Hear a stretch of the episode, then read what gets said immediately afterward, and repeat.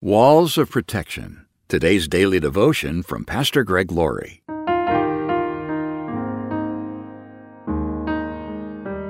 Our scripture reading today is from Ecclesiastes chapter 12, verse 13. That's the whole story. Here now is my final conclusion. Fear God and obey his commands, for this is everyone's duty. As a pastor, I've talked to a lot of people who are facing death.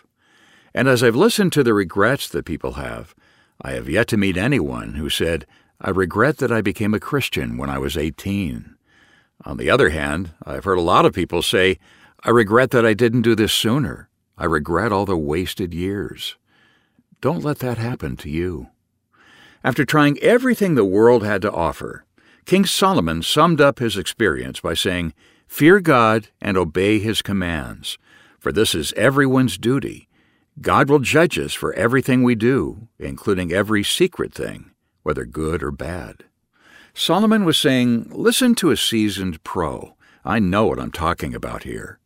If you leave God out of the picture, then your life will be empty, meaningless, and futile.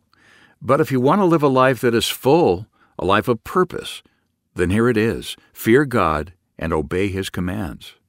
That's what will keep you on track with God's plan for your life fear God, and obey His commands. However, a lot of us don't like commands. We see them as restrictive. But if we want to live a life that is full, we must recognize there is structure, there are parameters, and there are absolutes. It would be like someone saying, I don't like traffic laws. I'm not into stoplights, and I don't like those dotted lines down the road. They really bug me. I'm going to drive where I want to drive and go where I want to go. I want my freedom.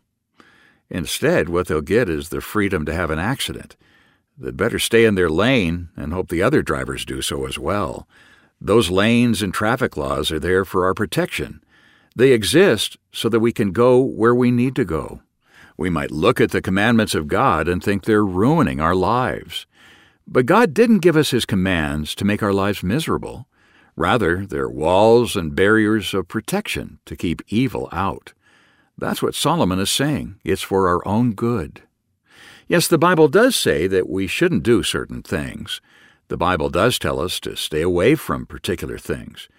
But when it tells us not to do something, it also tells us to do something else instead. For example, the Bible says, Don't be drunk with wine, because that will ruin your life. There is the don't.